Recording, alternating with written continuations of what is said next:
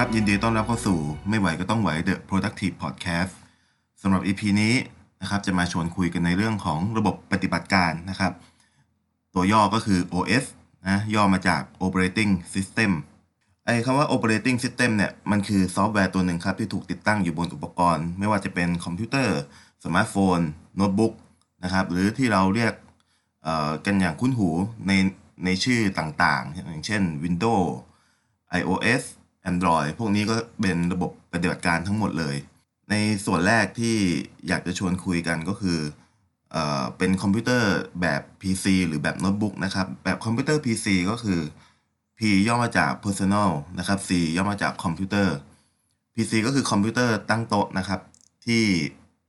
อาจจะมีเป็นเคส tower ใหญ่ ๆ แล้วก็ข้างในก็จะประกอบด้วยอุปกรณ์ ต่างๆของตัวคอมพิวเตอร์มากมาย ไม่ว่าจะเป็นพวกการ์ดต่างๆ การ์ดแสดงผลก็ดีการ์ดซาวก็ดี หรือเมนบอร์ดหรือจะมีตัว heat sink ขนาดใหญ่เอาไว้ระบายความร้อนให้กับ CPU นะครับ ซึ่งคอมพิวเตอร์ PC ครับมันจะทำงานได้ดีทำงานได้ดีมากในราคาที่ถูกกว่าโน้ตบุ๊กแต่ว่าข้อเสียของมันก็คือมันไม่สะดวกในการพกพาไปไหนมาไหนนะครับ เหมาะสำหรับการทำงานอยู่ที่โต๊ะอยู่ที่สตูดิโอนะเพราะมันพกพายากครับ มันมีอุปกรณ์ต่อพ่วงของมันอีกเยอะแยะเลย ซึ่งตัวระบบปฏิบัติการของตัวคอมพิวเตอร์ PC เนี่ย ก็จะมีความคล้ายกันนะครับ มีความคล้ายกัน การทำงานมันจะคล้ายกันกับตัวโน้ตบุ๊ก เนื่องจากว่าโน้ตบุ๊กเนี่ยมันก็ถูกพัฒนาต่อออกมาจากคอมพิวเตอร์ PC เพื่อมีความสะดวกในการพกพาไปไหนมาไหน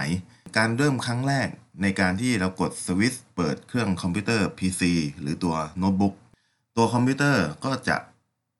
รันตัวระบบปฏิบัติการตัวหนึ่งขึ้นมาก่อน ซึ่งจริง ๆ มันยังไม่เข้า Windows เลยนะครับ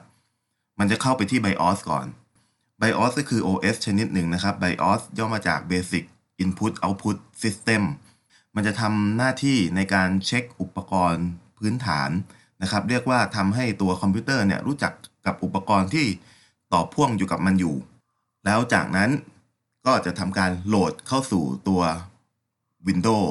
นะครับหรือตัว OS อื่น ๆ ที่ถูกติดตั้งอยู่ในเครื่องคอมพิวเตอร์ PC ไม่ว่าจะเป็น Linux ในเวอร์ชันต่าง ๆ นะครับ Linux เนี่ยมีหลายเวอร์ชันมากนะครับ เพราะเนื่องจากว่ามันเป็นซอฟต์แวร์ Open Source ก็เลยมีผู้พัฒนาอิสระเนี่ย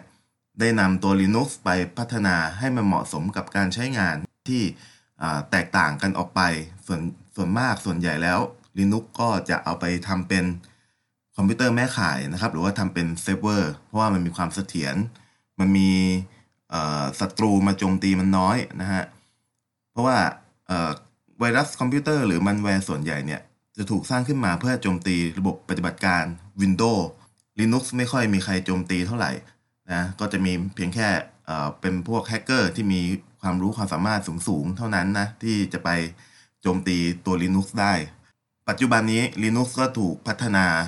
ขึ้นมาให้ให้ใช้งานง่ายนะครับ เมื่อก่อนจะเป็นสั่งการผ่านระบบ text mode ทั้งหมดเลยก็คือต้องพิมพ์คำสั่งนะครับ พิมพ์คำสั่งเป็น text เพื่อที่จะสั่งงาน ให้มันทำตามที่เราต้องการ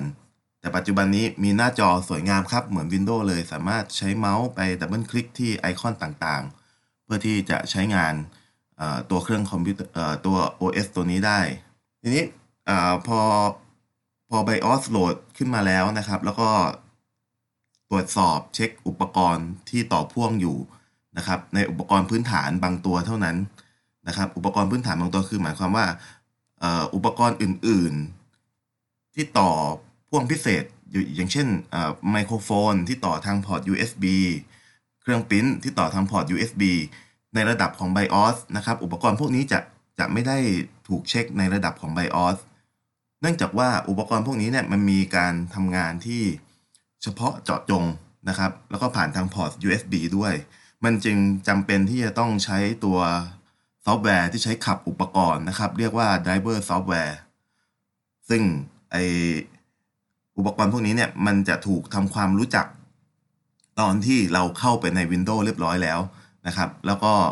ตัวระบบ Windows เมื่อมีอุปกรณ์ตัวไหนก็แล้วแต่มาเสียบเข้ากับมัน มันก็จะทำความรู้จักโดยอัตโนมัตินะครับ ซึ่งส่วนใหญ่แล้วเนี่ยตัว OS ที่เป็น Windows ณ ปัจจุบันนะที่อัดอยู่นี้นะครับ ที่นิยมอยู่ก็คือเป็น Windows 10 Windows 10 ก็จะมีไดรเวอร์อยู่พอสมควรครับ หรือว่าถ้าเกิดการติดตั้งครั้งแรก driver ยังหาไม่เจอ เมื่อเราเปิดอัปเดตของ Windows นะครับ ไปเรื่อยๆ สักวันหนึ่งหรือ 2 วัน มันจะเจออุปกรณ์พวกนี้โดยอัตโนมัตินะครับ หรือว่าถ้าเกิดไม่ทันใจเราเราอาจจะติดตั้ง driver ตัวนี้เข้าไปก่อนก็ได้ ถ้าเรารู้อยู่แล้วว่าอุปกรณ์ที่มันยังไม่มีเนี่ยมันสามารถที่จะหาโหลดตามเว็บไซต์ต่างๆ ได้ เช่น กล้องเว็บแคมความละเอียดสูงมาเสียบกับคอมนะครับเป็น 4K อย่างเงี้ยเราก็สามารถที่จะติดตั้ง driver มันเข้าไป ก่อนได้เช่นเราจะไปหาตามเว็บไซต์ของอุปกรณ์ตัวนั้นก็ได้ครับ หรือว่าจะติดตั้งผ่านทางแผ่นซอฟต์แวร์ที่เขาแถมมาให้นะเมื่อคุณโหลดเข้ามาสู่ระบบปฏิบัติการ Windows แล้วเนี่ย คุณก็จะเจอกับเดสก์ท็อปเดสก์ท็อปก็จะมี 2 ส่วนใหญ่ ๆ ครับ ส่วนแรกก็คือเป็นไอคอนสำหรับเข้าโปรแกรมพื้นฐานที่ Windows มันติดตั้งมาให้ อยู่บริเวณทางด้านซ้ายเนาะทางด้านซ้าย ของตัวเดสก์ท็อปแล้วก็เป็น menu bar ด้านล่างนะครับ เราเรียกว่าเป็นเป็น taskbar ที่อยู่ด้านล่าง ก็จะมีปุ่ม Start แล้วก็เข้าโปรแกรมอื่นๆนะครับ โปรแกรมอรรถประโยชน์อีกเยอะแยะเลยนะครับ ซึ่งโดยส่วนใหญ่เราก็ไม่ค่อยได้ใช้เท่าไหร่นะครับ พวกโปรแกรมย่อยๆ เหล่านี้ ผมเปรียบเทียบตัว Windows อย่างนี้ครับ Windows ก็คือเป็นเปรียบเสมือนบ้าน บ้านที่ถูกสร้างขึ้นมา มีประตู มีหน้าต่าง มีห้องนอน ห้องรับแขก มีห้องน้ำมีเคาน์เตอร์ครัว แต่ว่ายังไม่ได้มีเฟอร์นิเจอร์อื่น ๆเลย ทีนี้ไอตัวเฟอร์นิเจอร์อื่น ๆนะครับ เช่น ชุดรับแขก โซฟา ทีวี เครื่องเสียง เตา นะครับตู้กับข้าวแบบ built-in หรือว่าสิ่งต่างๆ ตามแต่ที่เจ้าของบ้านต้องการจะติดตั้งเข้าไปเพิ่มเนี่ย พวกนี้นะครับ ก็คือตัว ซอฟต์แวร์ที่เราติดตั้งเพิ่มทีหลังนะเรามีบ้านเปล่าๆอยู่หลังหนึ่งมีประตูหน้าต่างแบ่งเป็นห้องเป็นห้องไว้ แล้วเราอยากที่จะใช้ประโยชน์อะไรอย่างใดอย่างหนึ่งเพิ่ม เช่นโต๊ะรับแขก ตู้เย็น เราก็ไปซื้อมาติดตั้งทีหลัง พวกนี้เรียกว่า application software ครับ application software ก็คือเป็นซอฟต์แวร์ที่ถูกติดตั้งเพื่อการใช้งานอย่างเฉพาะทางนะครับ อย่างเช่น Microsoft Office Adobe Photoshop Adobe Premiere นะหรือโปรแกรมอื่นๆ อย่างเช่นโปรแกรม Audacity ที่ผมกำลังอัดเสียงอยู่ตอนนี้ก็เป็น application software ที่ถูกติดตั้ง เพิ่มเข้าไปทีหลังเป็นเหมือนเฟอร์นิเจอร์นะครับ เพราะฉะนั้นบ้านหนึ่งหลังนะครับจะสมบูรณ์ได้ 1. จะต้องมีตัว OS นะครับ Operating System เราเรียกว่าเป็นซอฟต์แวร์ระบบ 2. จะต้องมีตัว application software นะครับ ซึ่งเป็นซอฟต์แวร์เฉพาะทางนะครับ หรือเป็นซอฟต์แวร์ประยุกต์นะเราเรียกว่าเป็นซอฟต์แวร์ประยุกต์นะครับ application software พวกนี้ก็คือเฟอร์นิเจอร์ที่เราซื้อหาหรือว่าสรรหามาติดตั้งเพิ่มเพื่อการใช้งานแบบเฉพาะเจาะจงนะครับ ตัวโทรศัพท์มือถือก็เช่นเดียวกันครับ ท่านซื้อโทรศัพท์ Android iOS เข้ามา มันก็จะมีแอปพลิเคชันที่ถูกติดตั้ง มาให้เราบางส่วนแล้ว แล้วถ้าเกิดเราอยากติดตั้งเพิ่มเราก็เข้าไปที่ Play Store App Store เพื่อที่จะโหลดแอปเฉพาะทางอย่างเช่น Facebook Line อะไรพวกนี้ติดตั้งเพิ่มทีหลัง พวกนี้คือเฟอร์นิเจอร์นะครับองค์ประกอบ2ส่วนของซอฟต์แวร์ก็จะแบ่งได้ได้สองสองส่วนใหญ่ๆนะฮะสองส่วนใหญ่ๆ อย่างที่ได้ได้เล่าไปเมื่อตอนต้นนะครับ เป็นไงบ้างครับ EP นี้ก็ได้รู้ถึงตัว ระบบปฏิบัติการนะครับ ที่มันถูกติดตั้งอยู่ในเครื่องคอมของเรา ติดตั้งอยู่ในสมาร์ทโฟน มันสามารถอำนวยความสะดวกของเราตามแต่ความต้องการของเรานะครับ เช่นเดียวกันครับ และถ้าวันใดวันหนึ่งคุณไม่ต้องการ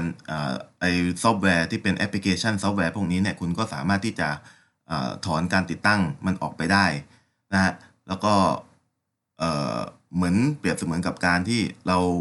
อร์นิเจอร์ตัวนี้เราไม่ใช้แล้ว เราก็ขนมันออกไปจากบ้านนะเพื่อที่จะนำเฟอร์นิเจอร์อื่นๆนะครับหรือเครื่องใช้อื่นๆ มาติดตั้งตอบสนองความต้องการของเรา เพื่อให้ทันทันกับยุคทันสมัยมากขึ้นนะฮะโอเคครับ ก็สำหรับ EP นี้ก็คงฝากไว้แค่นี้นะครับ เหตุผลที่มาคุยกันเรื่องระบบปฏิบัติการก็คืออ่า EP ถัดไปนะครับ ก็จะมีเรื่องที่ เกี่ยวเนื่องกับระบบปฏิบัติการอยู่นะครับ ก็เลยอยากจะปูพื้นให้ก่อนในตอนนี้